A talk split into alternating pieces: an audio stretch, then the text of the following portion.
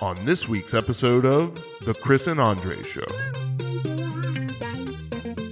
You know, I am not uh, a politician, but I don't think politics is that unique. You know, I, I think it's more of the, you know, what are we trying to accomplish? And somebody should say, if need be, that's not the right way to go. And this is why.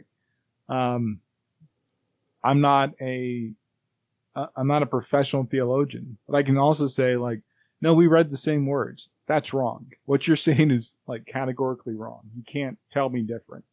I'm not an economist, but I buy stuff. Like I can tell you when things aren't good. Um, I, I am a business owner and I can tell you like some things are stupid. you know, it's like, that's a waste of your time. Don't do that. That doesn't turn out well.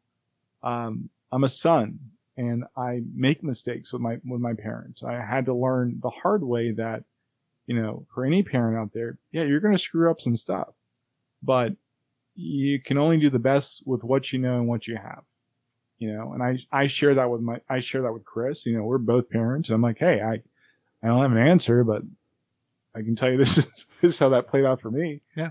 Um, And I think, you know, I mean, that's one of the things that I think you really miss when you don't have people to do life with. You know, like Yeah. you, you don't, it's not even necessarily that you, that one of you has the right answer. It's just that you have, I mean, to some degree, like you got somebody to commiserate with, you know, like, dude, this shit sucks. And that person can go, yeah, it does. I, you know, I've been there and it does suck. But the good news is I was there. I'm not there anymore and it gets better, right? Like, it can if you don't allow yourself to get bogged down in this or that and as long as you do the right things.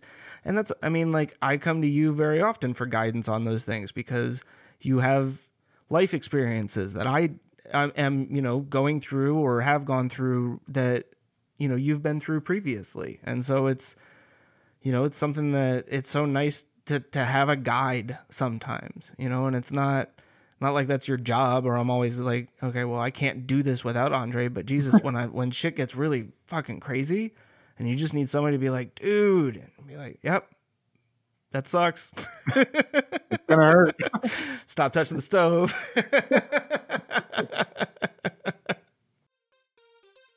To hear the rest, tune into this week's episode of The Chris and Andre Show.